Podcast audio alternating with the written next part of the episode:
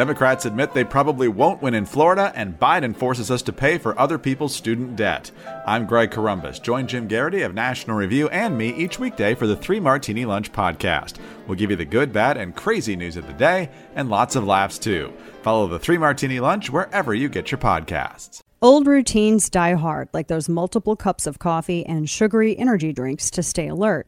Well, I discovered a healthier way to get the sustained energy I need without all the caffeine and sugar. Superbeets Heart Chews. I just unwrap a chew or two in the morning and let Superbeets Heart Chews do the rest. I feel great about what I'm doing for my health. Join me in the new way to start your day with Superbeets Heart Chews. I challenge you to try it for thirty days and give them your feedback. No more afternoon coffees, energy drinks, and candy for a quick pick-me-up. I've been taking Superbeets Heart Chews for years, and it's an easy and convenient on-the-go boost to your overall health and energy. Make Superbeets Chews an essential part of your busy day. To make it easy to get started, I got you up to forty-five percent off plus free shipping at danas beats dot com. Hurry, it's their best offer available anywhere. That's danas beats dot com for up to forty-five percent off. danas beats dot com. What's happened is, what's happened is, there no, there are not many real Republicans anymore. By the way, your sitting governor, he's a Republican you can deal with. We disagree. No, no, I'm serious. But at least he's within the mainstream of the Republican Party. I respect conservative Republicans. I don't respect these MAGA Republicans. What in President McUnity's name is that? By the way, that is President McUnity, Joe Biden. He was at a fundraiser. Where was this at, in Maryland? He was at a fundraiser in Maryland. And um, he said a bunch of really fun things yesterday. And because he, remember, he said he was going to run to be... Guys, he's going to run to be a uniter. And it doesn't really sound like he's uniting, does he? No. Not really. Welcome to the show. Happy Friday. Crazy, busy week. And we've got this, and there's a bunch of bunch of stories, bunch of different things to get into that we're going to hit today. And I hope that you, you know some of them if you sign up for the newsletter, because you get that. So make sure that you do sign up for the newsletter, because you'll get uh, you get updates as to like what we're going to be talking about and hitting throughout the day. Okay, so first and foremost, he ran on a, I don't want to say platform, but he one of the things that he always said was that he was going to be a uniter, guys. This is not in any way unity. And and I don't, I'm so tired of hearing the MAGA Republican thing. I don't, I think the people who use this phrase don't even know what it is. They don't know what It what what MAGA Republican even even is. I really don't think that they do. It's just something that they use because they think it sounds like a pejorative and they're trying to be offensive. But with this, he went out. He didn't just say that. I said yesterday because he, he he made the remark that that Trump is a semi, or his platform, his ideology is semi-fascist, and I said that Biden needs a semi-dictionary because it's not what that means. But, you know, words words have meanings, but I, apparently Biden doesn't care. So he's he's at this. It was like the first fundraiser that he's done in a really long time. So he's at this fundraiser and his whole shtick was just running down. I mean, they're fascist. He, what else did he say? I have like a list. He said that, uh, oh, he accused Republicans of destroying America. I don't respect these MAGA Republicans. Republicans are destroying America. And then he said that he uh, he he only liked uh, Republicans that base that that vote Democrat. That's what he was saying. That's exactly what he was. That's what he was. That's what he actually meant. And so that was his whole speech yesterday. He was angry. He was hateful. He ran on a, I'm going to be a, a uniter. That's his whole. That was his whole campaign. I'm going to run and, and be a uniter. And he wasn't. Clearly.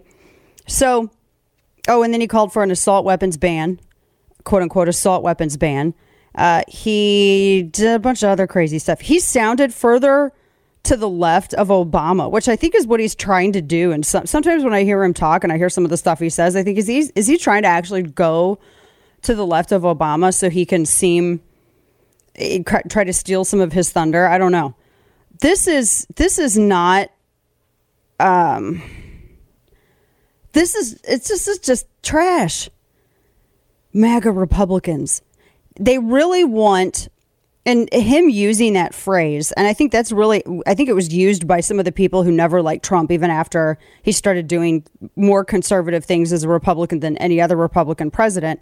And these people didn't want to be proved wrong, so they just decided to keep going with it. Now they're borrowing that language. They're borrowing that language and using it to, disc- and he's using it to further, I think, try to divide the right. But what is a MAGA Republican? What the hell does that even mean? These MAGA Republicans. What does that even mean? Can any of these people even define this? What does that even mean? What is a MAGA Republican? They want to make America great again? They, they what? You want lower taxes? Oh, kill her. Oh, smaller you government? Smaller government? Oh, what else? What else do you want? MAGA Republicans. It's so bad. Freedom. Oh my gosh, not freedom. Just constitutional. That's oh, that's all. I mean. Yeah, I, I don't know. I don't even know what this means. It's it's establishment language. What does that even mean? Nobody knows. None of these people. If you were to ask people, whenever I hear people use it, I always am like, hey, wait, can you define it? Can you define it? Can you actually define what it means? And they they can't. They never. They can't. So this was his speech. That was part of his speech last night. It was just super divisive, and uh, just not. I mean, it was bad. Bad, bad, mad, angry. There's a bunch of other stuff. Oh, he uh, here's audio soundbite thirteen. This is the other stuff. He he was uh, pulling out his grab bag of hits. Listen. We'll codify Roe v. Wade. We'll ban we'll ban assault weapons. We'll protect Social Security and Medicare. We'll pass universal pre-K. We'll restore the child care tax credit. Free things for everybody. We'll protect voting rights. We'll pass election reform and make no, make sure no one, no one ever has an opportunity to steal an election again. Remember, remember when Joe Biden said that Trump stole the election in twenty sixteen verbatim? Oh. Like he verbatim with his own mouth said it. Remember? Oh. And Nancy Pelosi tweeted it, and all these other people. Karine Jean-Pierre said it, and all these. Other, yeah, apparently that didn't count. Everyone wants to throw that down the memory hole. Good heavens. Great, great, but at least he got enough, uh, uh, I guess they gave him a steroid shot and he was able to go out and do this, go out and do this fundraiser. So here's the other thing that was happening yesterday, and I, I was shocked to see some of this. The, there's this narrative going around, and the narrative is that the uh, P P P loans are the same thing as, co- as the college uh, debt, same thing as college loans, loans to go to college. Let me just take it back for a minute. You guys remember that government shut down businesses, right? Remember? They shut down businesses. They threatened to arrest people if they tried to open their businesses. There was a hairstylist that ended up running for office in here, uh, here in Dallas. She was trying to reopen her salon because the people working there were going without, they weren't able to pay their mortgage. They weren't able to buy groceries. They had no, they were blowing through their savings, and they were trying to do everything that they could. Businesses were shut down. The government forcibly shut down businesses. They sent cops to arrest you if you violated their shutdown order. They were arresting nail techs for the love. People couldn't even do at-home services because they were terrified that they were going to lose their license. This was a real thing. I mean, we shouldn't have had P P P loans in the first damn place, because nothing should have ever been shut down. But what the government began doing last night is a whole new layer of whiskey tango foxtrot. The same government that shut everybody down, the same government that ruined businesses, the same government that made it to where people couldn't earn an income, they're now mocking people who took the P P P loans. And because the, the people who took P P P loans, if you criticized the redistribution of college debt, the White House began tweeting at you last night. They went after all these lawmakers. Oh, this person had uh, X amount in P P P loans forgiven. Now, remember, first off, let me refresh your memory. The P P P loans, they had very, it was the Paycheck Protection Program. It was a loan that was given to businesses that the government shut down. The government seized. You know how you have asset forfeiture? You know how you, it, okay, well, this is the same thing. The government seized people's ability to earn an income. The government seized a business's ability to generate revenue.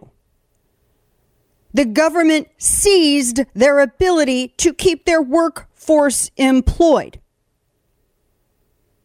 And so they came up, government, with the Paycheck Protection Program. And what the Paycheck Protection Program did is offer a business, a small business that had five hundred or fewer employees, whether it's an S Corp, a C Corp, an L L C, a nonprofit, veteran groups, et cetera, you could apply and potentially get a P P P loan. But there were caveats. You had to keep your people employed. You couldn't just take the money and then fire people, because then you would have to pay it back. They had a number of different terms. You had to have your employees and their levels of compensation, they all had to be at the exact same level as they were prior to being shut down. And you had to spend something like sixty percent of all your proceeds on payroll costs. There were caveats with this, okay? This is not the same thing as willingly taking a college loan to go and get your dumbass humanities degree. This is not even remotely analogous. Unless you're arguing that people were forced under penalty of jail to go to college and take on loans. Because you must be arguing that if you are making this comparison. They are not even remotely in the same universe or solar system, much less ballpark. Now, after a business took a P P P loan, and by the way, you can tell all of the people who have no idea how the hell any of this works, much less about small business, because they don't even know this difference. They don't even know everything that the business is. You had to ab- abide by a number of different terms. After you took the loan, you then had to apply for, quote unquote, forgiveness. And you can only do that if the proceeds had all been used, and if you could prove, again, the sixty percent on payroll, et cetera, et cetera, et cetera. If you couldn't prove any of that, you had to pay it back. And don't forget, in some of the states, it was considered taxable, because any kind of debt forgiveness, not all states conform to federal terms, and they will tax debt forgiveness. So this is not even remotely the same. And the White House was out there yesterday shaming businesses that they forced to close with their official Twitter account, shaming businesses that they forced under penalty of jail time to close because those people had objected to the socialist pay everybody's college, quote unquote, forgiveness plan. Ammo is expensive and in short supply. Did you know that you can train without ammunition at your home using the Mantis X? All the best shooters in the world do a significant portion of their training with dry fire practice at home. The Mantis X firearms training system is a no-ammo, all-electronic way to practice and improve your shooting accuracy. It simply attaches to your own firearm like a, like a weapon light, and you can use it at home or at the range. The Mantis X gives you data-driven, real-time feedback on your technique and guides you through drills and courses. doses. ninety-four percent of shooters improve within twenty minutes using Mantis X. The Mantis X is used by the Marine Corps, Army, and Special Forces. It's military-grade technology at an affordable price. And the Mantis X can improve your shooting dramatically, and it's a must-have for every gun owner. If you believe in your Second Amendment rights, you should also be able to act on your Second Amendment responsibility and be competent and confident in your shooting ability. Start improving your shooting accuracy today. Get yours at mantis x dot com. That's mantis x dot com. And now, all of the news you would probably miss. It's time for Dana's Quick Five, brought to you by Kel Tec. So, coming up, we're going to get into the just-released, super-redacted affidavit. And just to give you an example of uh, some of the stuff it says, like, for instance, because it's all it's all redacted. The whole the whole thing is redacted. So we're, we're we're gonna we're gonna talk about that as best we can here coming up. Okay, so first and first and foremost, uh, I mean, this isn't shocking. We knew that there were so many warning signs, and now even more comes out here in the years after the twenty seventeen massacre at Parkland. Apparently, the therapist at the Parkland school warned the doctor of the murderer that he was talking about killing people and being covered in blood. This was after, by the way, he had already been in trouble for assault. He knocked his mom's teeth out and he was threatening to kill people on social media and all of this. So they said he was obsessed with violence and that he was super irritable, super reactive, and they, he had warning signs of becoming a killer. And they were telling everyone this. And then this was in, couple that with all of this stuff that he did that we know of. There's no reason why he should not have been in. I'm not just saying this. There's like twenty-something prosecutors from all over Florida that wrote a piece in a newspaper there a couple of years ago saying that, yeah, he should have been adjudicated unfit. There's no reason why he shouldn't have been. But, you know, you got Scott Israel trying to make friends instead of do his job. You want to know about bad cops? He's one. Uh, let's see here. D H S. Remember their disinformation board?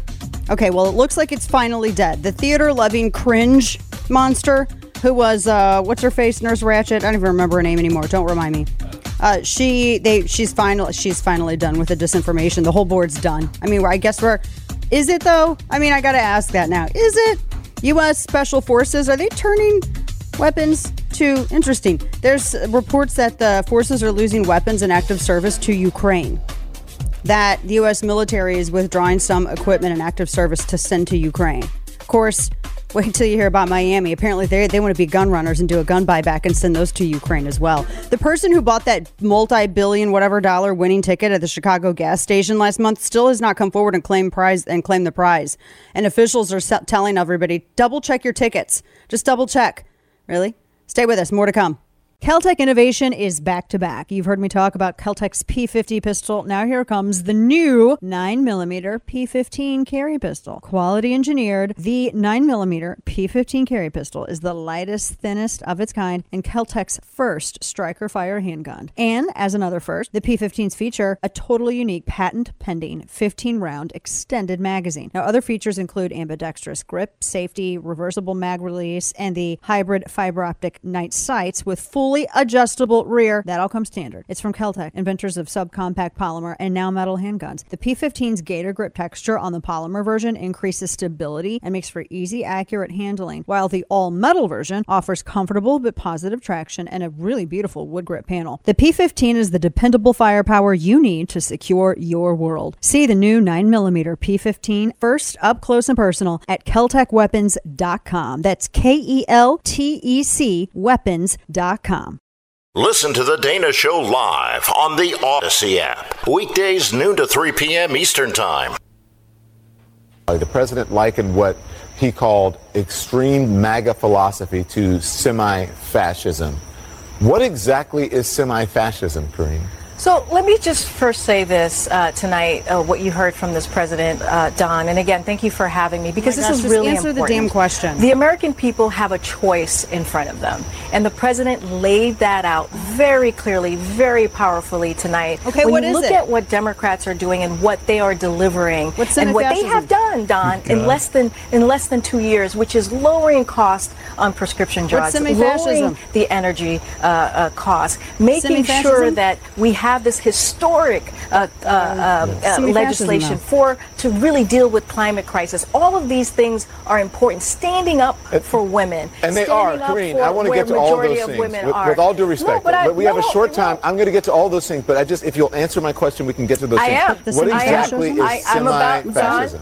Don, I was just about to get to your question. Okay. I really was. But right. I want to, you, you brought me on the show for a reason, and I have to talk about I what understand the president that. talked I just about have tonight. limited Wait. time with you. I just want to make well, sure we get well, all the by, by having this back and forth, we're actually taking away from the time. So here we go.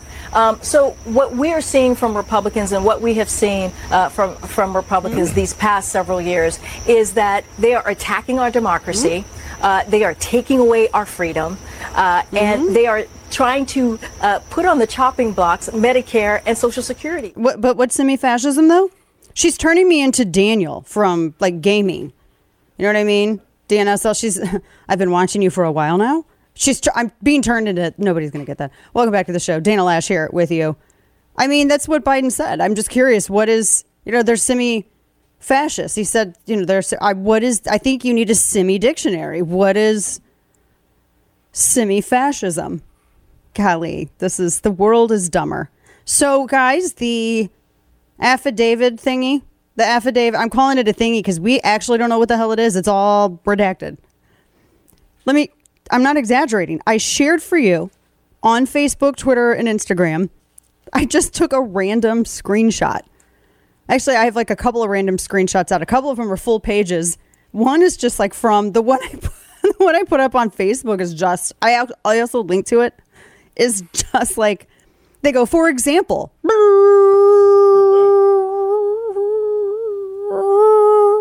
it's the whole thing. The whole thing is redacted.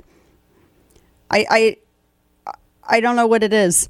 Like, for instance, this says reasons for withholding, prefatory language, agent safety. Three, brr, four, brr, heading above. Brr, I mean, the whole... It's ridiculous. The whole... It's ridiculous. I'm looking at it. And I'm just still... They have... Uh, the affidavit could be used to identify many, if not all, of these witnesses. For example...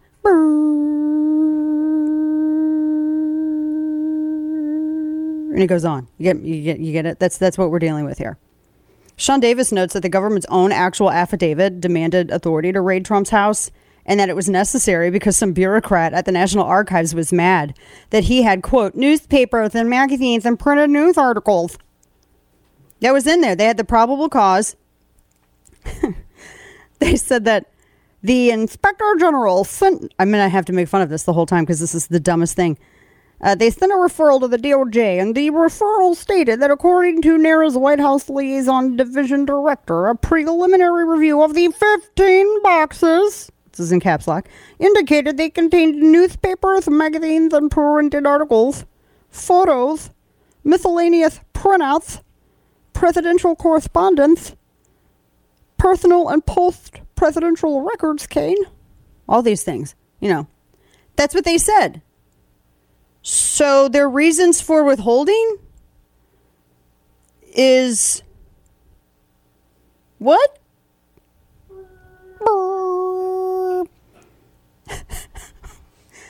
I've linked it. You can find it on Twitter. I have. That's that's it. You can actually go. The thing I linked, you can click on it and it, it just it tells you.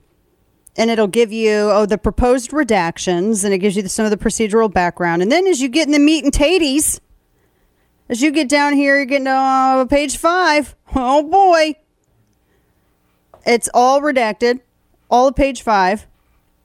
Uh, most of page six. A lot of page seven. Oh, oh wow. Almost all of eight. The and t- Almost all of nine. Oh, my gosh. And some of it is... Look at page ten. It's just a giant block of, like, Corel Draw black-filled rectangles. That's all that's in there. You, you, we don't, we don't have. That's the transparency. Much transparency. It looks like Tetris. It looks like a Tetris game of black rectangles. I'm looking at it now since it's just out. Right, I love how it drops when we're on air. It's like, people, I need you to schedule these important things around my life. Government. Uh, so not a lot of, um, Not a lot of transparency there, huh? No. Can you? I can't see anything, and then it just there's nothing. There's nothing I can get out of it. Interesting. Now, this is the same agency, so this is all redacted. Did you see that the F B I was telling Facebook they were warning them off of the Hunter Biden laptop reporting? Oh. Oh. There's more corruption. This was actual censorship. Listen to this. Audio soundbite ten. This is Zuckerberg talking about this with Joe Rogan. So we took a different path than Twitter. Um, I mean, basically, the background here is the F B I, I think, basically came to us, uh, some some folks on our team, and was like, hey, um, just so you know, like, you should be on high alert. There was the, we we thought that there was a lot of Russian propaganda in the twenty sixteen election. We have it on notice that basically there's about to be some kind of dump of of um, uh, that's similar to that. So just be vigilant. So our protocol is different from Twitter's. What Twitter did is they said you can't share this at all. Um, we didn't do that. What, what we do is we have, um, if something is reported to us as potentially um, misinformation, important misinformation, we we also have this third-party fact-checking program because we don't want to be deciding what's true and false.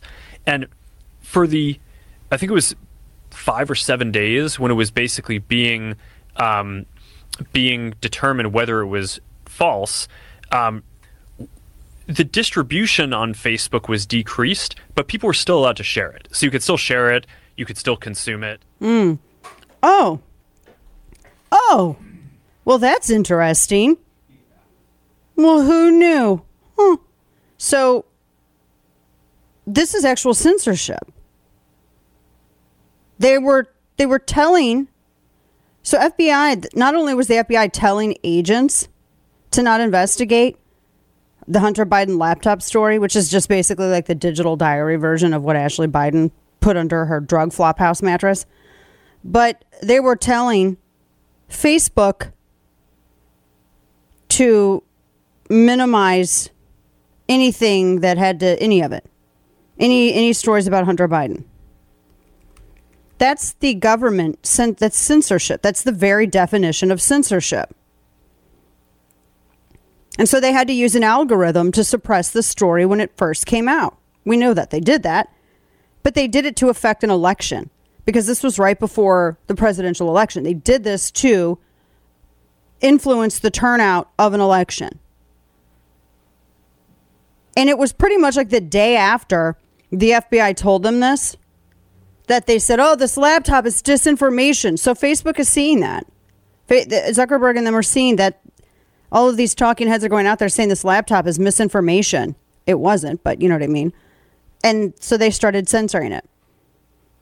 This is censorship. This is a company that's acting as an agent of the state and, and executing a policy of censorship to protect a presidential candidate right before an election so as to affect the outcome of the election.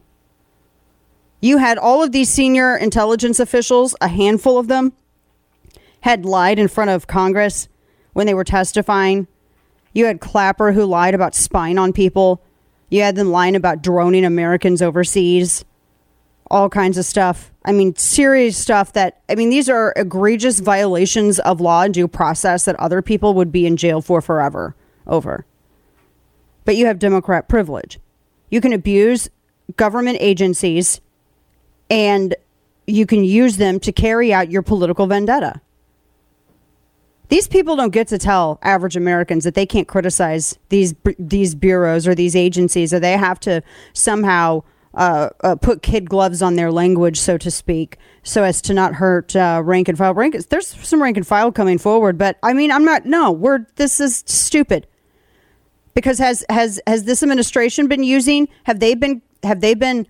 Careful with their language when they said that this was a pandemic of the unvaccinated? Have they been careful with their language when they said that it's MAGA Republicans they don't respect? Have they been careful with their language when they called parents domestic terrorists and actually categorized them as that with a tag in their software so that when they searched these cases, parents who were sim- simply speaking out at, at school board meetings were coming up as potential domestic terrorists? So do not for one damn second tell me or anybody else to watch our language so we don't hurt the feelings of rank and file. It's rank and file Americans that the government should be afraid of. And that's the creation of our republic. It it lives on that healthy fear. And the left can't stand it because they view themselves and big government as one and the same. And so they, they consider the very existence and the nature of our established republic to be a threat itself.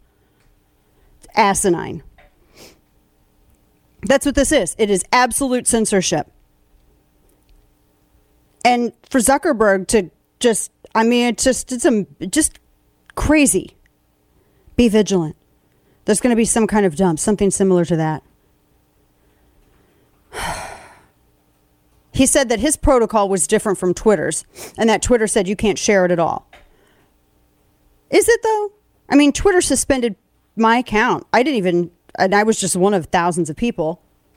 I didn't even actually share the New York Post story. I wrote about how tech was using algorithms to suppress it and what they were doing, and they censored it. But they are they they, they suspended my account. Facebook made you to where you couldn't be seen. So isn't that, I mean, at this point, it's just semantics. Twitter said you couldn't share it at all. Facebook made it to where no one could tell if you did. Is it really that different? One just used a little bit of a of a, a different method just so that they could have a little uh, the appearance of plausible deniability. Decreased distribution. That's like unconscious coupling. That's a Gwyneth Paltrow phrase. Decreased distribution. They suppressed accounts so that no one could see it. So it was so no, they weren't actually allowing you to share it. Yeah, if you want to have a discussion about what is or what is fascism, that's not even semi-fascism. That's full-on fascism. Thank you. Golly, I, I, it's, it's astounding. This is it's censorship, and then this brings up the question, more discussion about Section two thirty, all of this stuff, because you're acting now, and you're not, you're not even acting as a facilitator. You're acting as not even as a publisher at this point. You're acting as an agent of state. And when the government's telling companies to suppress speech, even if the companies are executing it, it's a directive of the government. That's censorship. And when you're doing it to protect a strongman, well, you know what I mean. That's fascism. The inability to criticize Hunter Biden, a fifty-something-year-old uh, uh, skanky, nasty druggie who screws anything that walks, snorts anything that looks like white powder, and records on anything that he thinks has a camera. Come on. Just ridiculous. That's censorship. This uh, affidavit that was released absolutely, absolutely just, I mean, you can't read anything in it. I'm still scrolling through. There's nothing. So we're, huh? It's worthless. Yeah, it's worthless. It is absolutely worthless. There's nothing in here that you can, and that's what that's what they wanted to do. They're not going to they're not going to they're not going to show anything. We're going to talk about this here a little bit. Uh, also, what I have for you looking into this, the uh, golf is racist. I got wokery for you. Oh, yeah. Golf is apparently racist. Also add frolicking in the rain.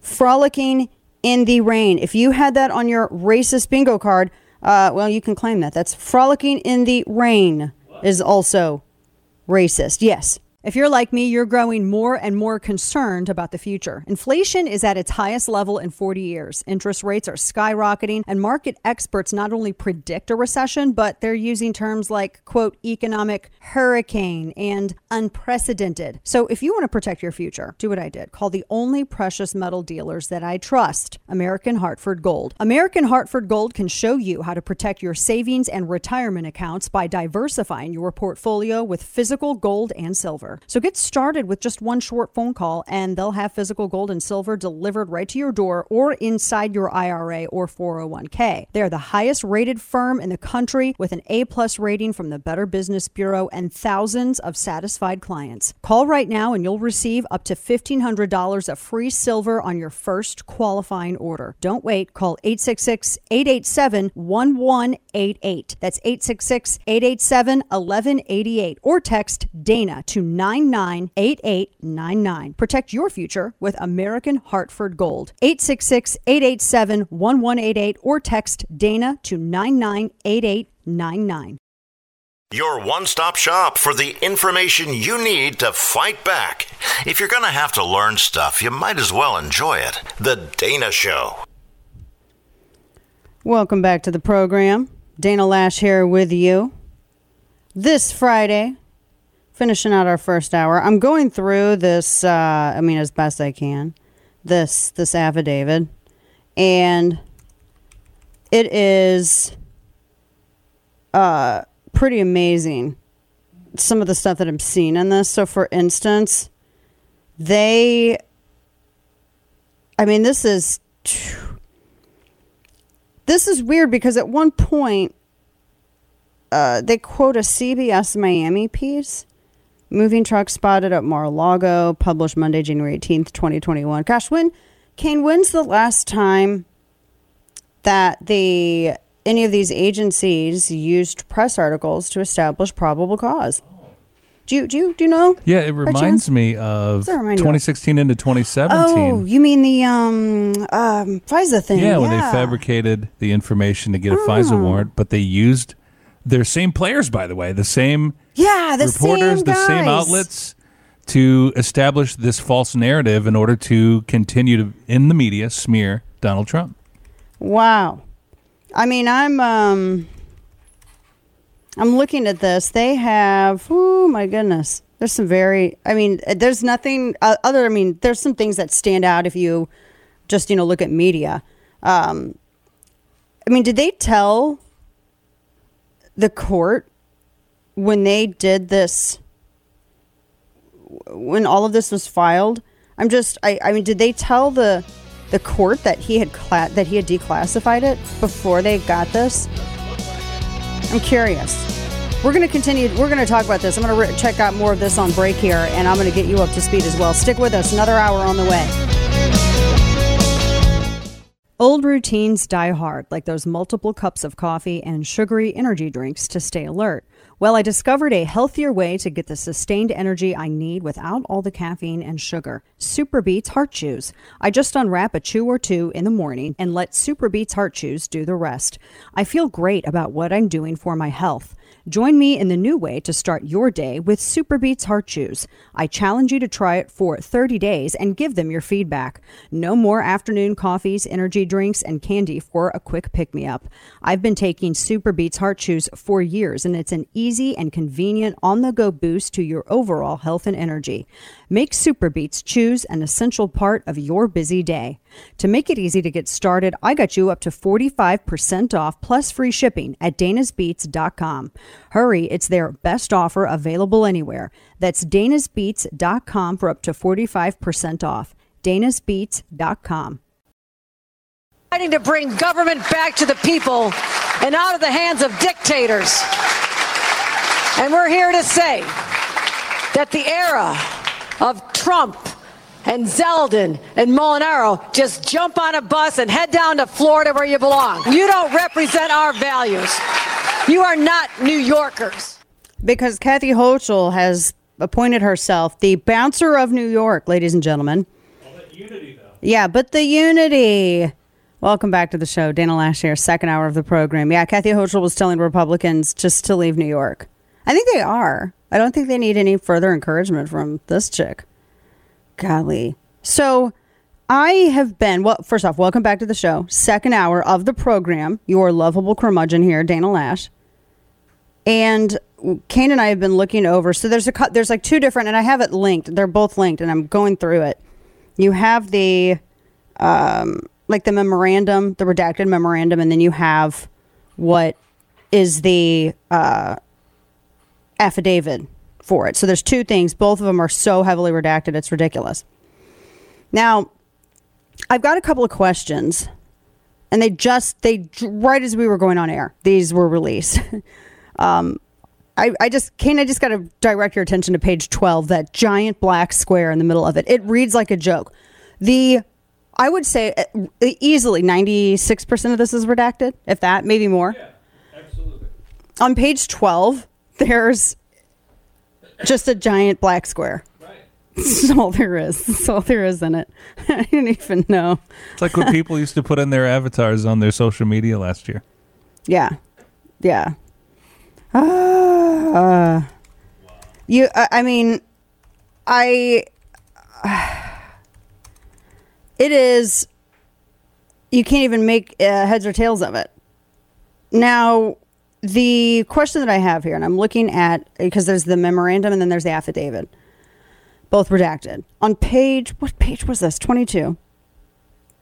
So I had a question. seventeen, eighteen, so scrolling, sorry, I'm scrolling through all the black lines, all the black boxes and rectangles like the thing. Here it is.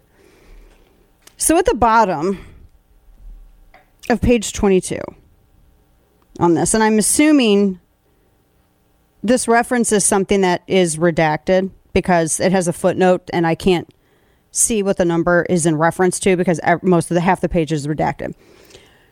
But it says at the bottom, it's it notes a statute, eighteen U S C seven ninety-three subsection E. And it notes that they do not use the term classified information, but rather criminalizes the unlawful retention of, quote, information relating to the national defense. The statute does not define information related to national defense, but courts have construed it broadly, and they cite Gore v. United States. So is this them essentially trying to sidestep the, I guess, declaration that this isn't actually about classified information? Yeah. Rather criminalizes the unlawful retention of information. The courts have construed it broadly. I um, I just got some questions here. Yeah, I mean, that language alone proves that this warrant wasn't narrow in scope like they were trying to claim. Remember, mm. they're like, oh, this was a very narrow and scape warrant, search yeah. warrant. It's not. This is clearly broadly defined. They cite like C B S and all this stuff, their news articles, which we, we mentioned right before we were going to break, because it seems like the uh, it, it sounds so familiar to what we saw with FISA, with the FISA abuse and all of that. On page nineteen... On uh, this is uh, number fifty-two. They say in the second such letter, blah, blah, blah. They have, like, I guess some exhibits. They say, I asked the D O J to consider a few principles, which include uh, the counsel's claim that the president has absolute authority to declassify documents. I requested the D O J provide a letter to any judicial officers asked to rule on any motion pertaining to the investigation, et cetera, et cetera. They note Kash Patel. He said that it was misleading, that there's classified information. And then that's when they get into... The rest is redacted, so it's kind of hard to make anything of it. And then twenty-two is when they try to say, well, maybe not classified information, but, you know, information relating to national defense. So are they under, I mean, it's it's just from what I can make of it, from seventeen pages seventeen to twenty-two, it seems kind of like they are um, really trying to walk away from the whole classified claim and state, yeah, well, but. It's information to national defense. And they admit to going over the fifteen boxes that Trump had said he turned over to NARA. Mm-hmm. And so they go in there and they're like, well, here's some things, even though knowing that him standing over the boxes and saying these are all declassified, um, declassifies the documents uh, when he was president. Um, they go in there and they try to pad this to make it look as though there's some nefarious documentation he's been holding on to, or nefarious action by holding on to these documentation. So it, this to me, look, even just the redact, not even being able to see the redacted parts, it looks as though they were trying to pad this affidavit, much like they were trying to pad the uh, application for the FISA warrant back in twenty seventeen. So, so you can understand the two documents. You have the affidavit that is redacted, and then you have the memorandum that redacts. Let me see if I say this right. It it they redacted themselves, explaining why they redacted the affidavit. Yes, exactly. So we know nothing. I just need to go hit my head on a the wall. The only thing that they put in here is essentially points to extremely weak reasons oh to my gosh. issue a search warrant. So there, the reason that they the reasons that they even. They redacted their reasons for redacting the affidavit. So they redacted their reasons in the memorandum for redacting the affidavit. Yeah. Oh my gosh. These are clowns. Oh, man. So that's the latest. That's that's what's happening with the um, with the affidavit there and the, the memorandum for the affidavit. So if you if you're, I linked both of them up there for you. There's nothing you can see it. Um, yeah, there's no. Yeah, I mean, there's. The, I just do think that that's kind of interesting. The sidestepping. It's like they're sidestepping kind of the the whole point, the whole everything with the classified info. So they have the the the. memorandum where they're explaining. I love how they just go, as explained in the affidavit, brrr, and brrr, with the brrr, in short, brrr, and the concerns, brrr, prematurely disclosed. Do you understand that? Sure. Yeah. Uh huh. Yeah. yeah. Very. I mean, it makes all the sense in the world. The memorandum, I think, is probably my favorite because it's just so stupid. Um, the and they, I guess, they have all the they have all the witnesses redacted. Um, they said that they didn't want on this is page six. They said if witnesses' identities are exposed, they could be subjected to the harms, including like the things we're doing to Trump right now. I mean, harms including retaliation and intimidation and harassment. You mean like what you guys are doing? Yes, but it's different. Because we're the government. That makes it different? Yes. It's very different. As the court has noted, beep, D E eighty at eight, beep, meanwhile, beep, for example, beep, revealing this information could, beep, for example, again, beep, as explained in the affidavit, beep, in short, beep, containing certain, beep. That's, that's, that's the memo. It's a clown, it's clowns. It's clowns. That's all. That's these people are clowns. That's all it is. Uh, I Kane, make your point that you just put in Slack because I think it's a good one. Yeah, I mean, it's funny to me that all the marked classified Hillary emails that were destroyed or just not turned over when the subpoena was issued, and James Comey, that was something James Comey was willing to overlook, and like, oh, there's, there's really no crime here. And essentially what they're explaining in this memo to the affidavit is the same thing. It's yeah. literally the same thing. Yeah. Not a crime.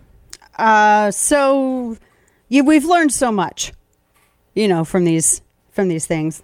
Good. And I, just to be straight, this isn't about defending Trump. This is, if this was Trump's D O J doing it to Obama, we'd say the same thing because it's ridiculous how the, the yoga stretches they have to do to make this thing Uh, seem illegal. Yeah. Yeah, there's, uh, I just think when you have to, uh, to me, it just makes it even sketchier. The D O J website crashed after they released this. Everybody was, I guess, trying to get it. That's funny. I mean, this is just, um, it's, um, this is just, is just ridiculous. All right. So I have a few other things here. I'm going to hit, I'm going to come back to this and make fun of this some more because it's, it should, you should make fun of it. This is no, there's no attempt at any kind of, any kind of uh, transparency, anything here. The, uh, this ongoing attempt to compare the P P P loans to college loans and shaming lawmakers. I don't know if you saw some of this that was going around. You had the actual White House Twitter account that was doing it. Uh, I'm, it's really... really amazing. And the comparison, you have to, in order to believe that they're the same, you have to believe that people were forced under penalty of, of, of jail time, that, that they had to go to college. It's the only way that this makes sense. I mean, the White House was going, they were, they were busy last night, their Twitter account. They were naming Republicans who had Paycheck Protection Program loans forgiven. How dare you criticize someone willingly taking a college loan and willingly go to college after you had to get a P P P loan because we shut down your damn business and we made it to where you couldn't earn any money and you were going to die in the desert with cat food. That's not the same. They went after all these people. And it just, I mean, I don't even, like I said, I don't even think we needed P P P loans because we should have never shut anything down in the first place. Now you have government shaming businesses for taking loans to keep businesses afloat because the government tried to shut them down. I mean, the and the loans became grants if conditions were followed. And I explained what those caveats are. That was the government. That was the the I mean, it's like eminent it's like eminent domain, but it was with income. They seized, the federal government seized your ability to earn, to generate an income, to earn a living, to pay your bills. And that's what these loans were for. The government's not, no one forced you to go to college and assume debt. I mean, I think this goes to show you that college is overrated if we have so many dumbasses. And I, I'm not apologizing for calling them that. That's exactly what they are. And one of the reasons that these people continue to perpetuate this ridiculousness on television and in editorials is because I honestly think that we need to shame them harshly. So no, I'm not apologizing for my Portuguese because I'm done with it. I'm so done. Gosh, if it's not this, it's something else.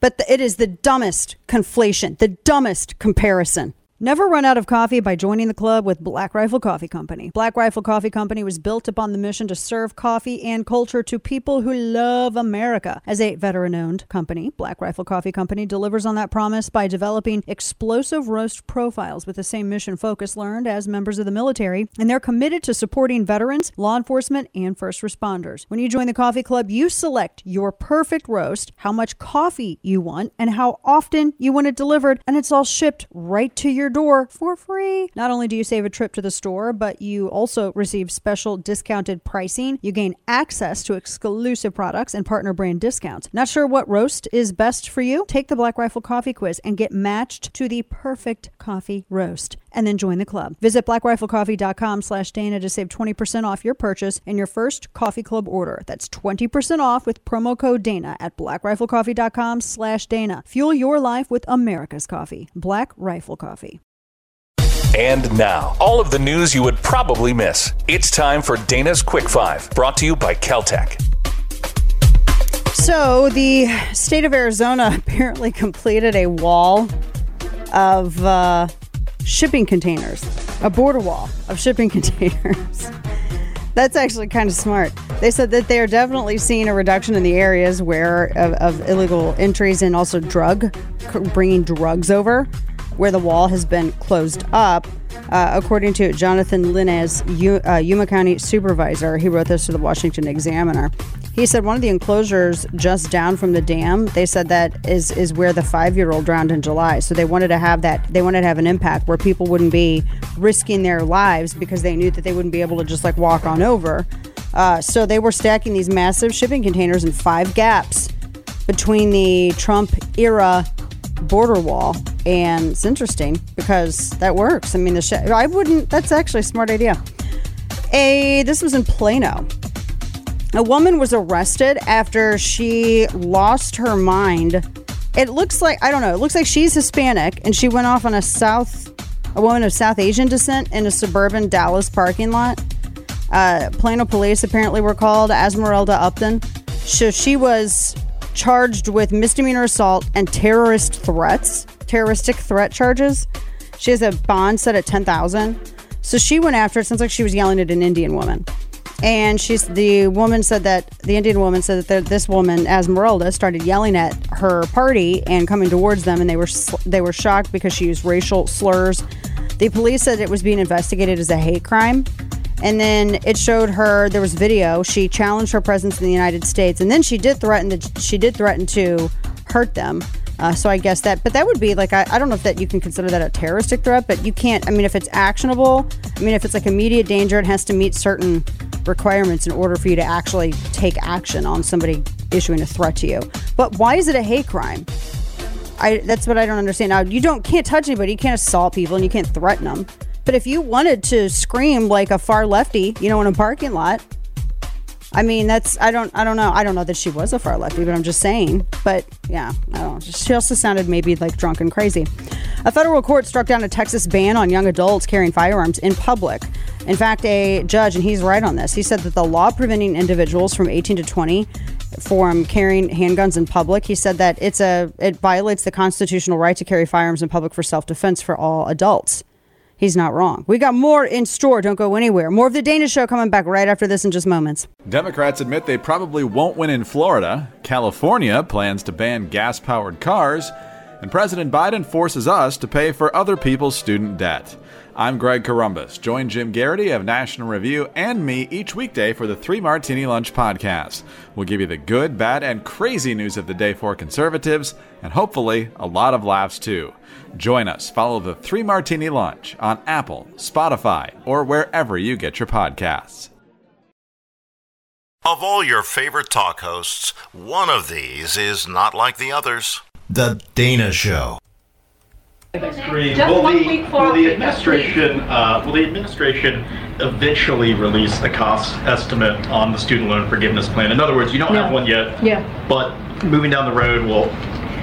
Yeah, I mean that that is something that the Department of Education uh, is going to uh, uh, lead uh, because this is something that uh, uh, that uh, this is an action that clearly was taken uh, by the Department of Education. I, I don't have any more to speak on to that. Just kind of relay back to uh, what uh, uh, what the ambassador said. Yeah. Mm, so they have no idea. Idea. They do. No. Yeah. They have no, they have no clue. Well, I will tell you this. Welcome back to the show. Dana Lash here with you. The, I think it's what the latest estimate from Penn Wharton is, this is going to hit the, la- the uh, academic bailout is going to cost, total costs is going to be about a trillion dollars.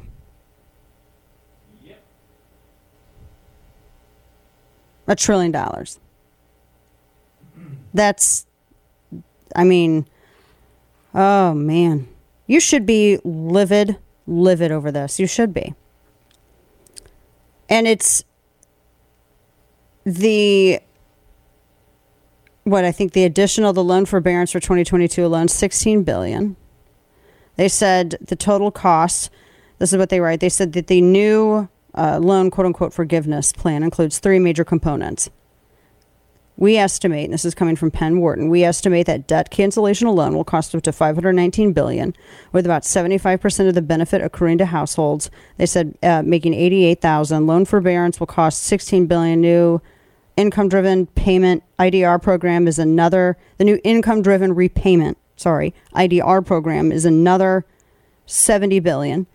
Increasing that cost to six hundred five billion dollars under the strict static assumptions, but depending on future I D R program details to be released and potential behavior, that is non-static changes, the total plan cost could exceed one exceed one trillion dollars.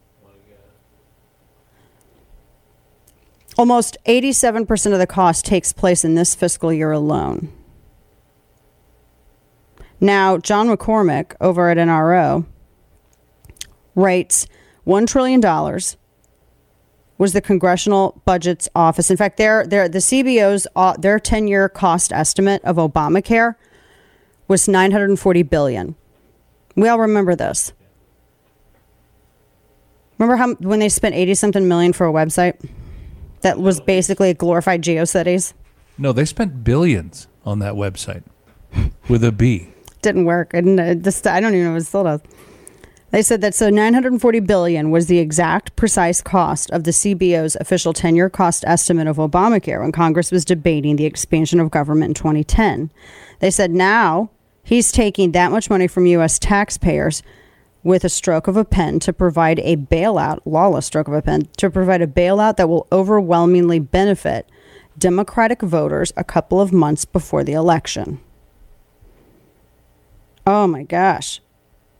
A trillion dollars. Audio Soundbite twelve. Listen to this. This is infuriating. I'm going to start here. I know you want me to get to the answer. So assuming that seventy-five percent of, of folks who take take us on, on the President's student loan cancellation plan, and you look at uh, the, the average uh, uh, monetary, uh, the average cash flow on that, uh, it's going to be about twenty-four billion dollars per year. Now, just to give you a little bit of context, that twenty-four billion dollars a year, that is about three percent of what we spend on the military. Well, the military is something that federal government is actually constitutionally allowed to spend money on under Article one, Section eight, assuming a bunch of deadbeats' debts is not. Thank you. So, yeah. Uh, it, that's not even remotely, not even remotely. Wow. So I, so I, when can I force people to pay for my mortgage? If you are signing up for loans that you can't pay and you don't want to pay them, you're a deadbeat. I'm not going to kiss your butt. I'm not going to sit here and pat your head. I'm not going to pretend that, you know, the selfish, covetous action of forcing other people to assume your debts is anything other but that. I mean, that's a pre- that's predatory borrowing. You have predatory lenders, and you sure as hell have predatory borrowers. And if you're if you're a person who doesn't want to pay back your loan, then you're a predator. You're a predatory borrower. No one owes anybody anything. I mean, it's it's just sounds. It's just absolutely insane. No one owes anyone anything. You're you're not owed an education. Nothing. But I mean, I, I just this whole thing is infuriating. It's all about it's Marxists who are having a fit because they want to be able to have a free ride on the backs of the working class. And ultimately, that's that's all this is. That's all it is. And you got it, you, you it just I am just so infuriated by this. And they say that people who don't want to help others are selfish. It's selfish to covet someone else's capital because you decided not to fulfill your obligation. That's selfishness. To think that everyone else's, the fruit of everyone else's labor is yours to do with what you want. It's not. Not at all. It's just, it's, and, and they have no idea how much any of this is going to cost. Listen to Jackie Heinrich here. Even the Washington Post is against this. Listen to this. Audio soundbite six, six thousand. Washington Post editorial board says that... And, this and, and then I'm going to go to the back because we're running out of time. Doesn't take, doesn't help those people, though, that it, it, you know, takes money from the broader tax base, mostly made up of workers who didn't go to college, to subsidize education debt of people with valuable degrees. Mm-hmm. So sort of rebutting what you, you had just mm-hmm. said. But, you know, beyond that, there are critics who are saying that this is not about the pandemic, it's not about those conditions, that this is about getting people to vote ahead of the midterms, and that the real national emergency is Democrats in the midterm elections. Well, I mean, uh, I disagree with everything that you just laid out. Um, I was just asked a question by some Democrats in, you know, who are saying that they're not happy with this, right? Who are criticizing this, uh, and we have said we're not going to make everybody happy. Wow. Yeah, even they said it takes. You're subsidizing the debt of people that have valuable degrees. Yeah. That's it. That these colleges, as we said the other day with the endowments, they should be the ones that are funding, that are that are footing the bill for this. Yale with their forty-something billion dollar endowment. I saw this piece from Bloomberg. I hate that. I hate the the entity and for whom it's named after, but they're actually not wrong here.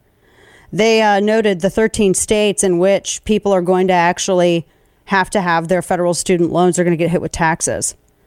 They're going to be paying over one thousand dollars in taxes on this in Hawaii, and they should. I absolutely, they should. I hope that they're taxed six ways to Sunday on it. Good. That's it. You didn't, you didn't pay your loan, so yeah. Or you, debt forgiveness, yes, you should absolutely have to pay tax on this. You know, the way I look at it is there, the government loves to create division. You know, that's literally their thing. It's almost like the reason for their existence, in my opinion. But universities are price gouging their actual curriculum. Mm-hmm. They're price gouging education. Nobody talks about how these universities are price gouging. Like when you talk about oil and gas companies that just follow the rate of inflation and all of a sudden they're the price gougers, but no one's talking about how these universities are price gouging their education. And I think it's better to be less divisive and talk about what actually is the real problem. And there's no value, at least no value that's equal to the amount of money you pay for the education from these universities. Yeah. That well, they yeah, that's right. That's a good point because they talk about um, big oil. Yeah, they're just following inflation. They talk about, yeah, big big meat. You have big oil, big meat. What else? Big everything. Yeah. But, I, I mean, that's that's where is the outrage over big university? Yeah. If you look at education and healthcare costs, they far outpace inflation. Far. Even this crazy inflation we've been experiencing recently far outpaces. So the price gouging is happening in the healthcare industry and in the education system, and no one wants to talk about it. Exactly.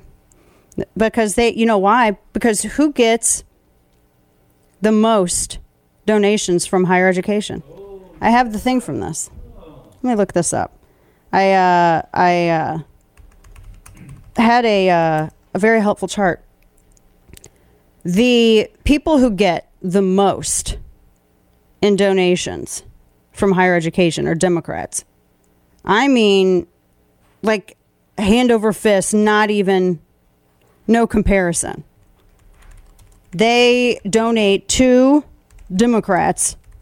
Uh, I think Bernie Sanders was a big recipient. Um, yeah, they showered them. I mean, millions and millions and millions and millions and millions and millions of dollars. They said, in fact, uh, huh, Biden received sixty-five million dollars in contributions from higher education. He was the number one recipient by a large margin. Interesting. That's why Democrats don't get outraged because of reasons like that. They get they they don't get outraged because that is who I mean, it's a they're laundering money. They're taking money from you, giving it to the universities, and then their higher education's donating to Democrats. That's what it is. What's even more alarming is the, those numbers from twenty twenty. If you skip to twenty twenty-two, all but one of the top twenty recipients of big education donations heading into the midterms are Democrats. Right. Yeah. Over sixty-five million dollars. That was just for twenty twenty. So it makes sense now. Yeah. Now you see. Now you see why. I mean, it's it's a racket. And it's and you're paying for it. It is a racket at your expense. The Dana Show, sponsored by thirty years of game-changing Kel Tec innovation, like the P fifty, a new breed of pistol. Innovation, performance, Kel Tec. It's his life mission to make bad decisions. It's time for Florida Man.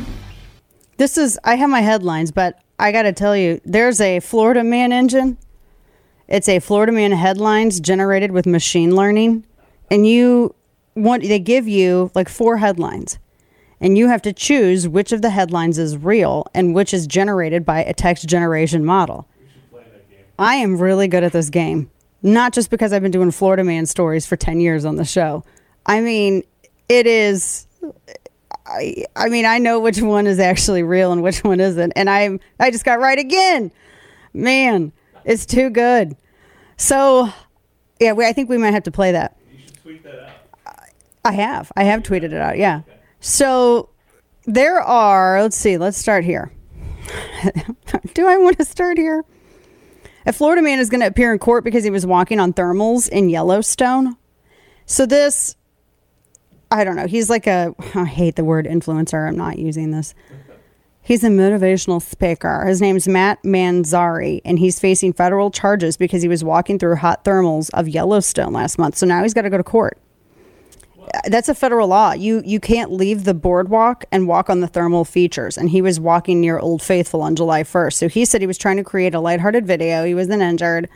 Others have suffered injuries. They had a human foot inside of a shoe in the Abyss Pool near the West Thumb Geyser at Basin. So they think that that was like a occurred to an incident that happened on July thirty-first. So it looks like he might have, he actually might have jail time. That's, for that? That's so ridiculous. So, yeah, I know.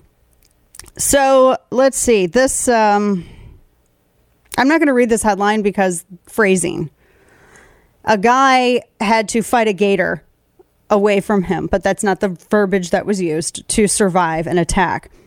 And this the, this guy, uh, J C LeVaird, he was shooting an instructional video and he was attacked by a twelve-foot gator. It happened in Lake Thonosassa, which is near Tampa. Can I just ask, you were legit making a an instructional video. You were in water and you weren't looking for gators? Right. In Florida? Thankfully, he's okay, but he had to get a ton of stitches. And he said it was a miracle. He was in surgery for hours. He had life-threatening damage to his body. So, good heavens. You cannot be doing that stuff. Oh, my gosh. You gotta, you have to watch when you're... I mean, even if you're like in a uh, uh, puddle, you got to watch. Let's see. This... Oh, man, some of this I can't even... There was a uh, bowling alley fight. That sounds fun. In Naples, a Naples man hit a boy in the face. That's not fun. And during a bowling alley dispute. He was arrested. It was at Head Pins, Naples, and Collier County Sheriff's Office. They shut up last weekend, and fifteen people were were fighting in the bowling alley. The victim told deputies he was playing pool, hanging out with his friends in the bar area when an argument started between his friends and a group at the booth next to them.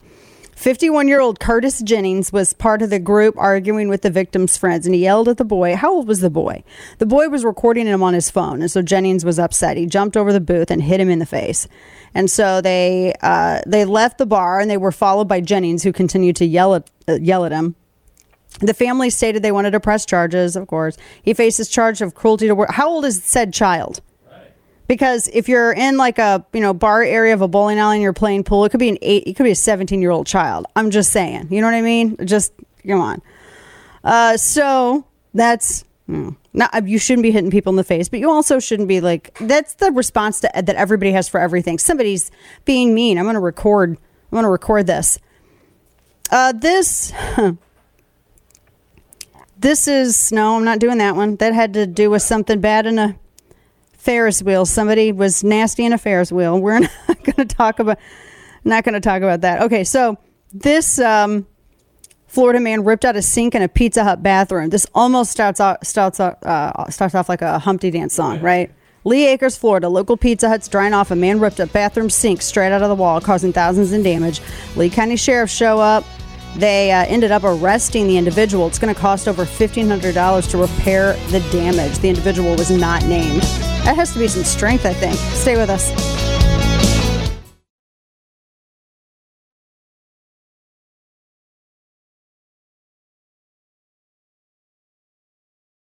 What's happened is, what's happened is, there no, there are not many real Republicans anymore.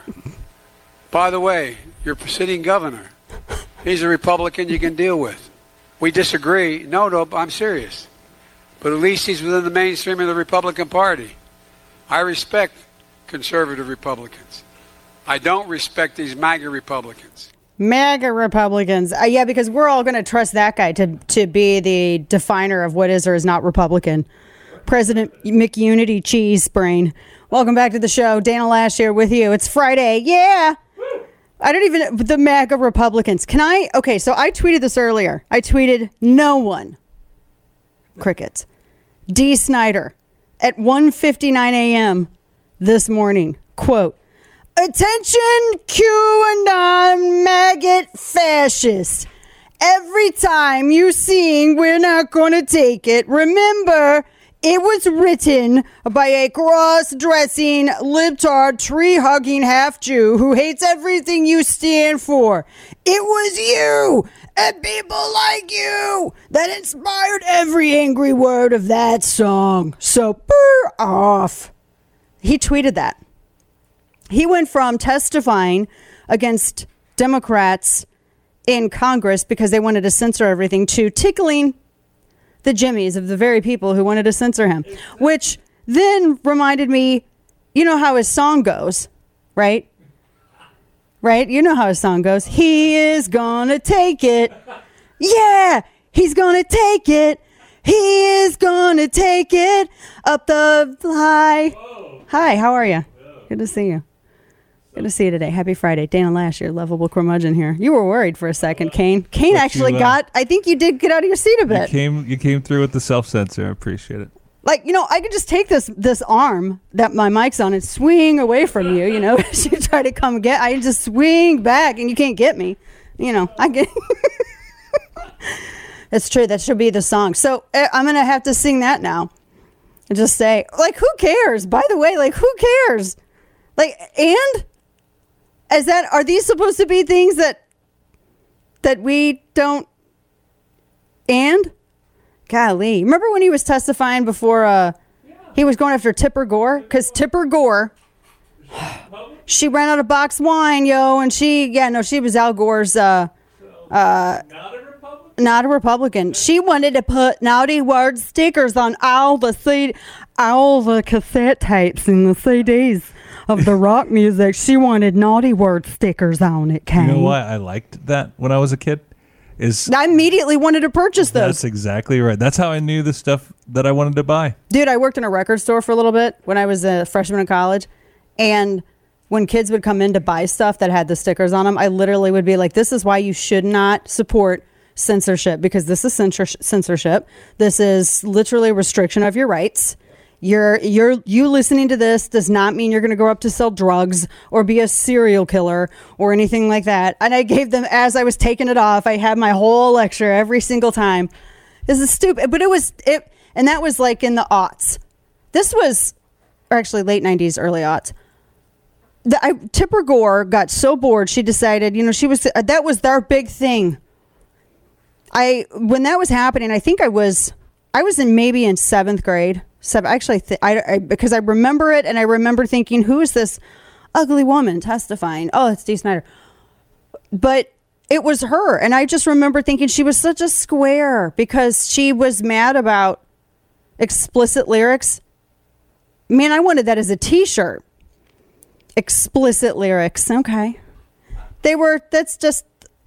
Uh, uh, That's how I found like Eazy-E and the Ghetto Boys and N W A and all, all the, the best stuff had oh, that sticker God. on it. Come on. Everybody had that. Everybody had that.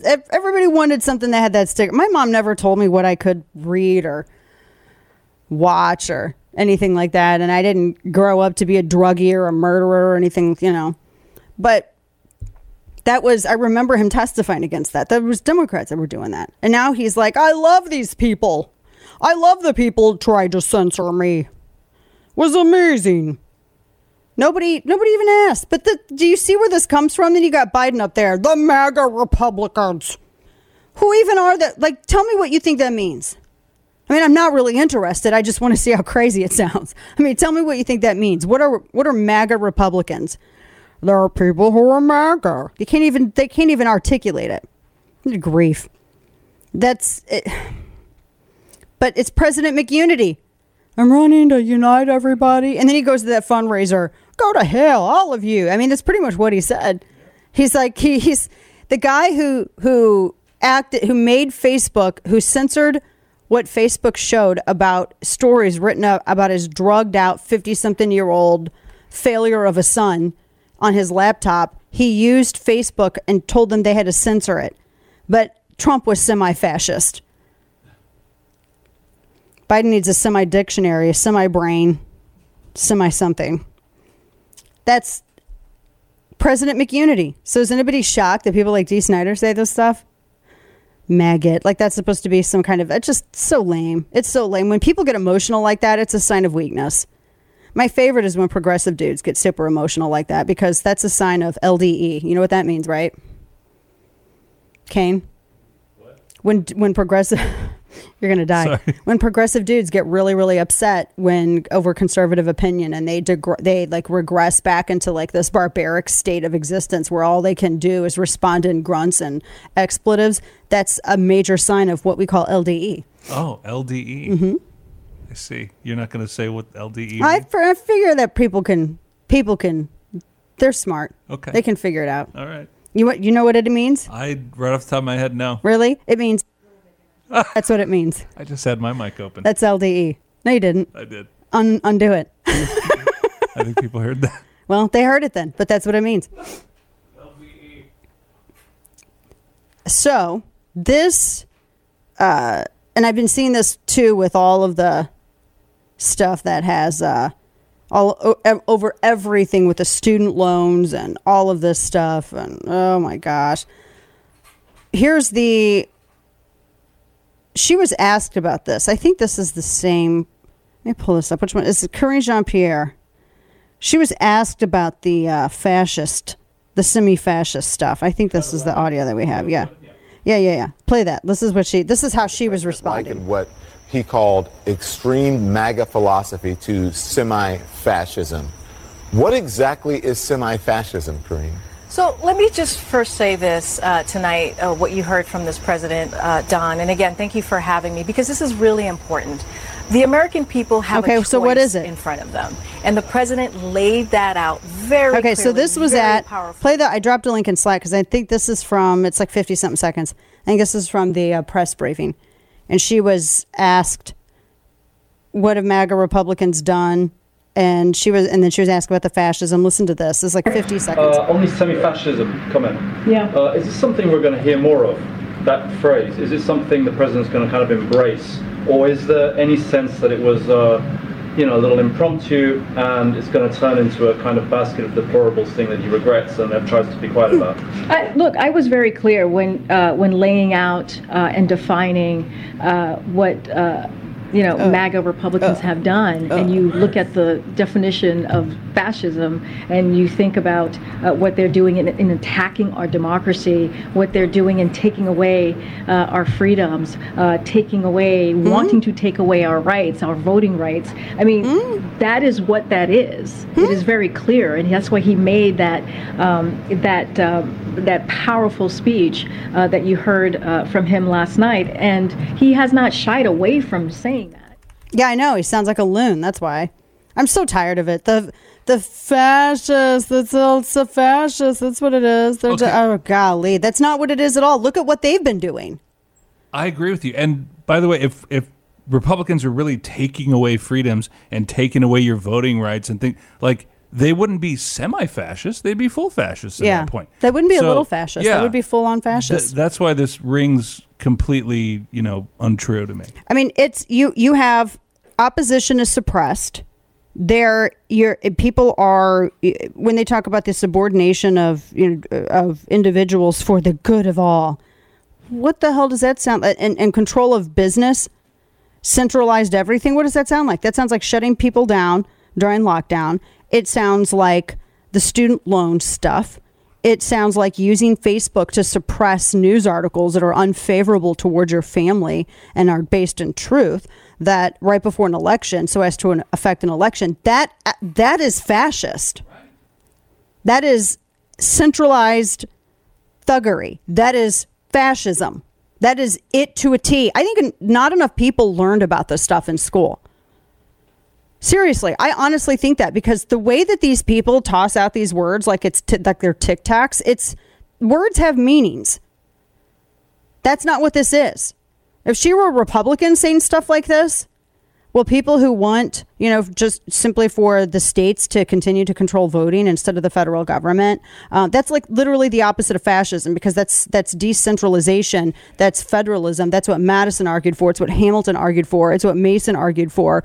Uh, that is completely the absolute textbook definition opposite of fascism.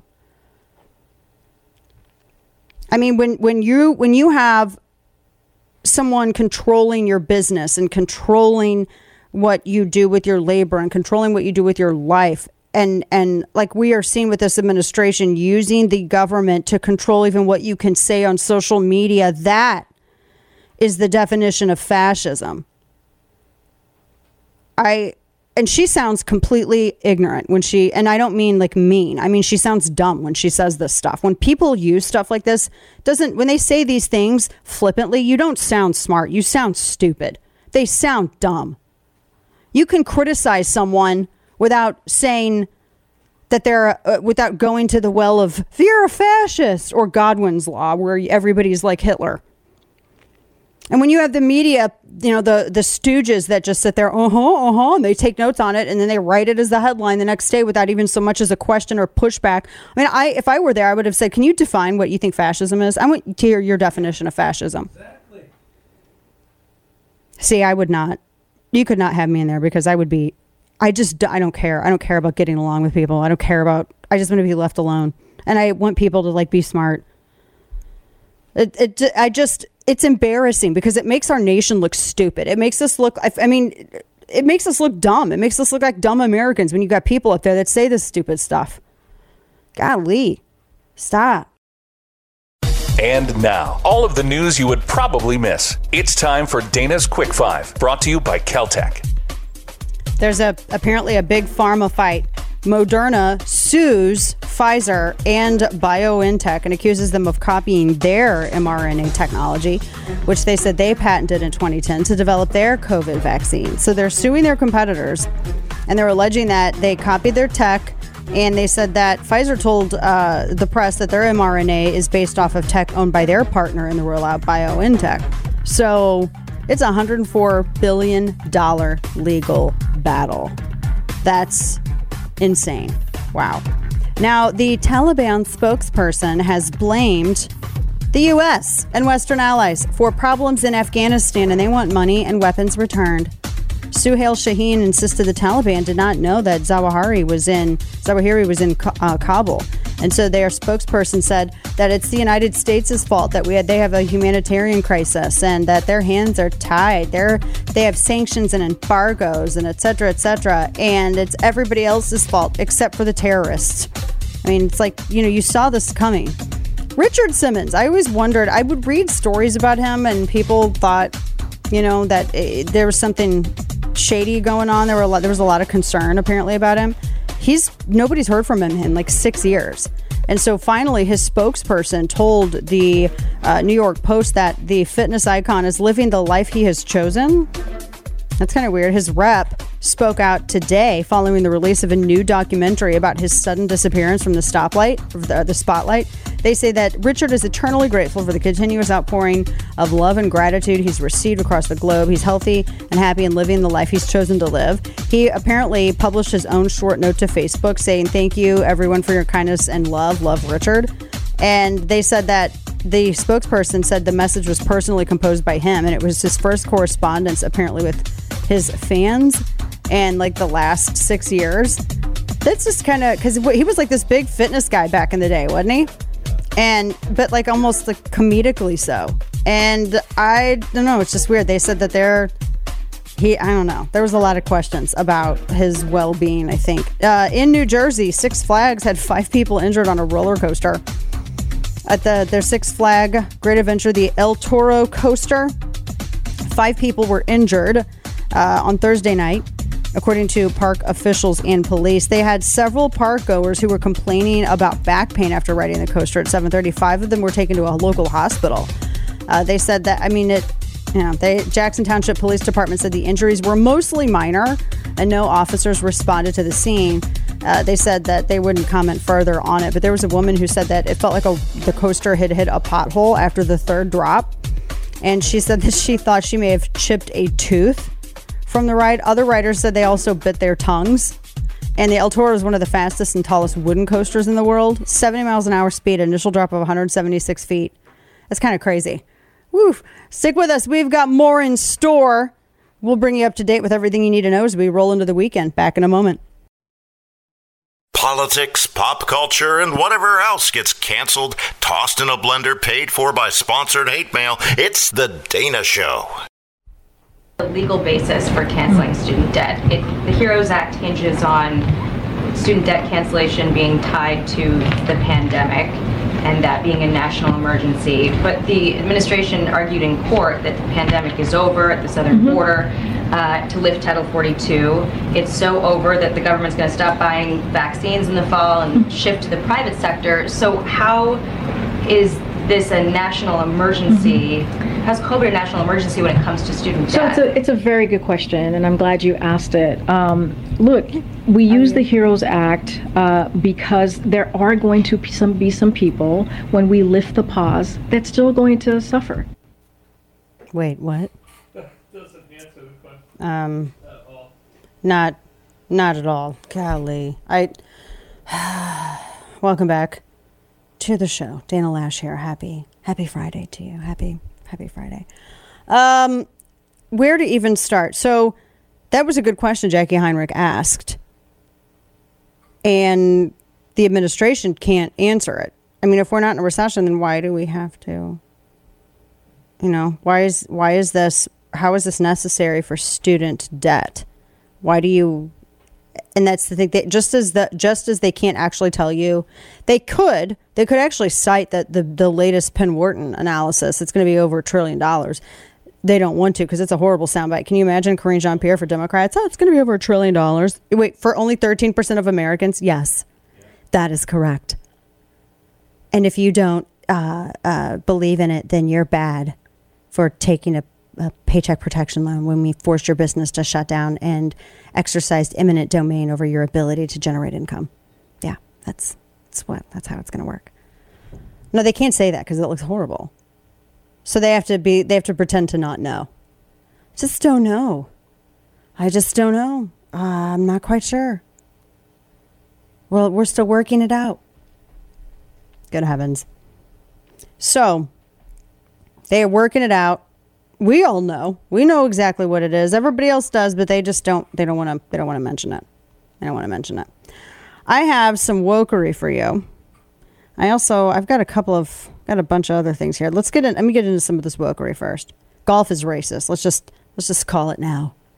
Golf is racist. So racist.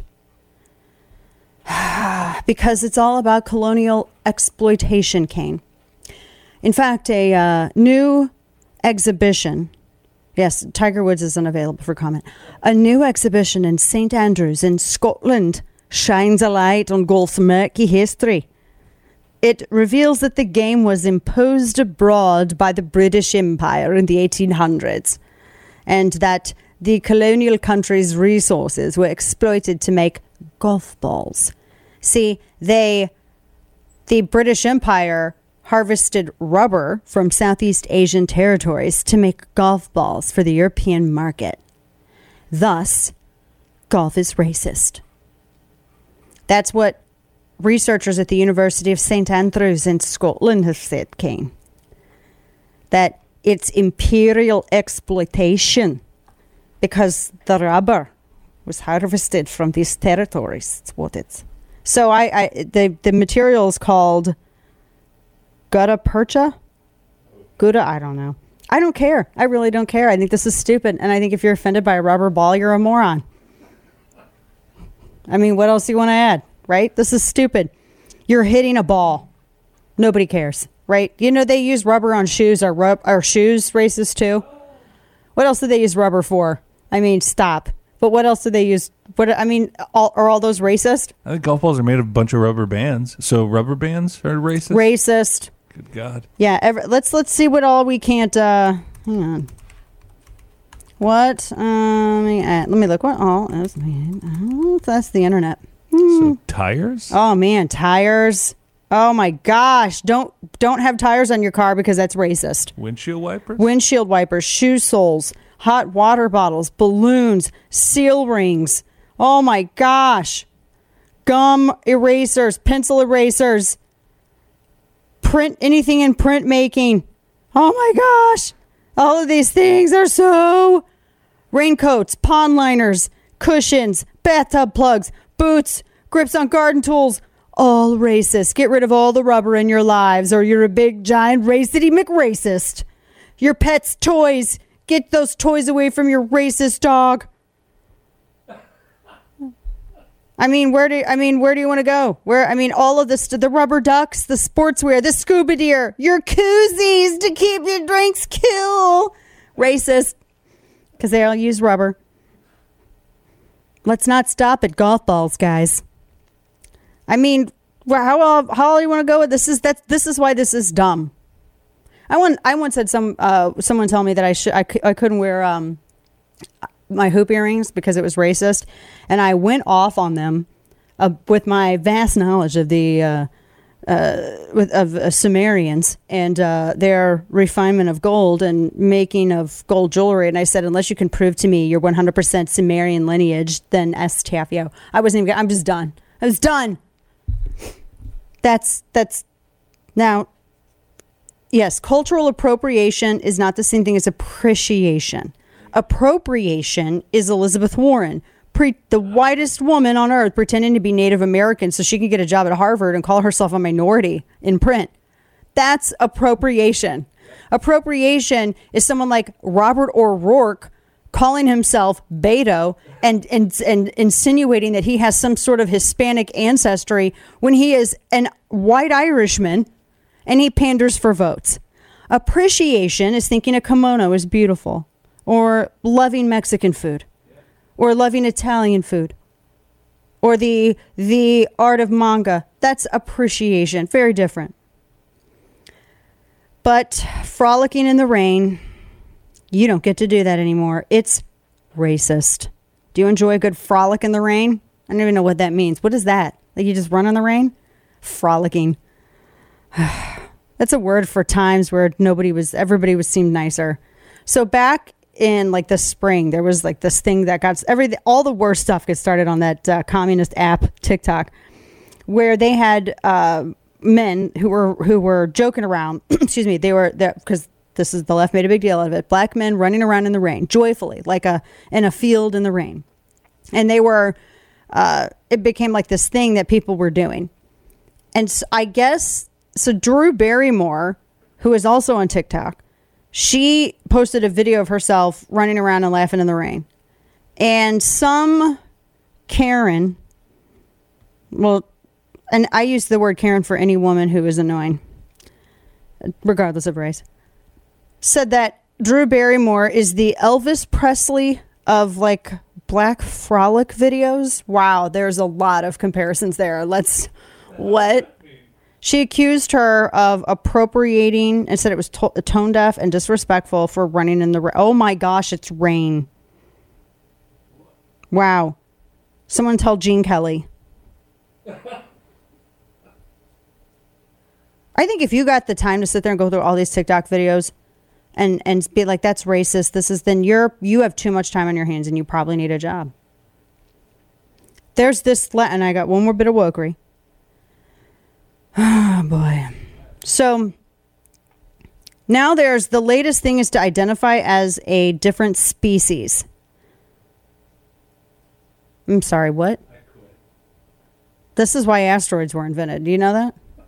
Aliens send them because they're like, you know what? That's getting a little out of control there. Let's smack this planet right there. That's why that's where they come from. I don't know if you knew that or not. So apparently there's a teenage girl who identifies as a cat. Whose parents allow this? It's a, it's a British paper. It's a British paper that has the story. The student has permission to act like a feline and be nonverbal in class so long as her behavior does not distract other youngsters at the private school. So they said, they told the Mirror, the school said, our approach is unique and we blah, blah, blah, we're dumb. We're letting her be a cat in class because we're stupid. That's what. We're stupid. We're a stupid school and her parents are stupid and she's weird. There you go. That's our quote. That's how it should have been. Um, what? Why? Why are you doing this in class? They said that uh, she had screamed at a girl for sitting on her fake tail. And I, that sounds like you're disrupting the class. I just want to raise my hand and make that observation here. Yeah. And there are apparently in Australia, there was a group of students, female students. They're all f- teenage girls. This is like, uh, Uh, Salem with the with uh, the witches. Everybody's screaming about witches. Everybody wants to be cats. In Brisbane, a group of four female students have taken to walking on all fours in class, and they cut holes in their uniforms to make room for fake tails. I think you know that story where we the, there was a school in Missouri that brought back uh, corporal punishment. I think that needs to go global. Yeah. Just saying. There's I don't. Why is this? You're, you're, um, I don't know. It's all these, like these, in the again, academic institutions. We just want to make sure that it's, no, you also need to tell people what the boundaries are, especially when they're young, uh, you know, when they're teenagers or kids. Good heavens. Now, one last quick thing I want to make sure we get in here. This is, uh, this is a free beacon piece. And we've gone through everything today from the uh, revelation from Mark Zuckerberg himself that the government has had used, decided to, to enact censorship by demanding that Facebook suppress the story about the Hunter Biden laptop so that it would affect the election. We've gone off that. We've looked at the affidavit. This from the Washington Free Beacon. This is about uh, Pennsylvania. So John Fetterman, first off, John Fetterman's kids go to apparently a very, he rails on private schools, but his kids go to like a thirty-six thousand dollars a year private school. Dude, that's crazy. That's like a college tuition. That's for a pricey, co- oh my gosh. Because, you know, he's the everyman. And he cast only one vote in his entire thirteen years as mayor of Braddock, Pennsylvania. And it was a vote to fire a town solicitor who accused him of abusing, who accused Fetterman of abusing his office because Fetterman apparently had told cops to dig up dirt on his political opponents. And that was the only vote that Fetterman has ever cast, apparently. He he sounds like somebody who doesn't like work, right? Is he allergic to it? Is there an actual condition? I shouldn't give anybody any ideas because that's going to be a real thing. Yeah, he the vote was to fire a town solicitor who had accused Fetterman of abusing his office by getting police to dig up stuff. That's the Democrat playbook, as Kane noted. That's exactly what they do. And, and this is the same guy, by the way, that ran down a black jogger with a shotgun because he heard some kids lighting off bottle rockets and thought it was this black jogger shooting people. So he ran him down with a shotgun. Now, I know I bet people get aggravated because Oz is not the candidate, but you you know, you got to believe in the plurality here of, of uh, election choices. And so this you got to go to you got to go with what you got. I wish that Oz's campaign, they keep, they said that they're going to focus on Fetterman's health. Maybe you could focus on what I just like mentioned. The fact that he, he, the only vote he ever cast was against a guy who, who accused him of, of abusing his office and ordering police to investigate opponents as a form of political targeting, or his racist reaction to a black jogger and holding him at gunpoint with his shotgun, or the fact that he only like voted once, or the fact that he rails against private schools while sending his kids to schools that most people can't afford, or the fact that he lives in a bougie loft that he only gave a dollar for so he could claim that he purchased it when his sister spent the thousands upon thousands of dollars to buy it, or the fact that he's lived off his parents literally receiving like fifty, like what is it, almost fifty thousand dollars a year from them up until he was fifty-three years old. Maybe you could focus on those, and then find the interview that he gave the local press where he tried to defend himself uh, uh, after running down that jogger with his shotgun, because that is million dollar footage. That's a campaign ad. What is wrong with your what is wrong with Oz's campaign? Listen to The Dana Show live on the Odyssey app. Weekdays, noon to three p.m. Eastern time. I, you have Penn Wharton that says it's going to be a trillion dollars. For the student loan thing. Oh, no, the White House, according to The Hill, insists it's only going to be about two hundred forty billion dollars, guys. Oh, really? Yeah, you need to listen to our our uh, marketers and our uh, operatives. It's only going to be uh, two. It's actually, it'll probably be five dollars. I mean, you know, golly, I can't, dude. I can't. This is just, uh, I had some, I had, I, I told Kane, I said, some of the dumbest people I've ever seen are on Twitter. I had some, I, I don't know, guy whose head looks like it's made mostly of meat and not of whatever brains are made of. And he's like, oh, you know, the P P P, they gave loans to businesses, not the people who couldn't generate an income. No, what matters is if you got off OnlyFans and actually maybe read a little bit about what P P P does, because it required majority percentage to be spent on payroll. Otherwise, you had to repay it back. Golly. He's the guy who takes a selfie of himself in a suit to convince people that he's not actually a South Park character who's really just like sitting and looking at, you know, highly regulated sites, and that he's actually doing important grown man work. Let's be real. Honestly, I want to just like ridicule some of these people back into the hole in the ground where they belong. I feel like a little bit better now. Got got some of the meanness out of my, my system. For real, though, it's like we have such a financial illiteracy. It is an epidemic. We have an epidemic of stupidity in this country. And sadly, a lot of it's in government, unfortunately. That's what uh, federalizing schools did. Mm-hmm. We need to tax the endowments of universities. Universities should be paying the cost of any kind of quote-unquote forgiveness.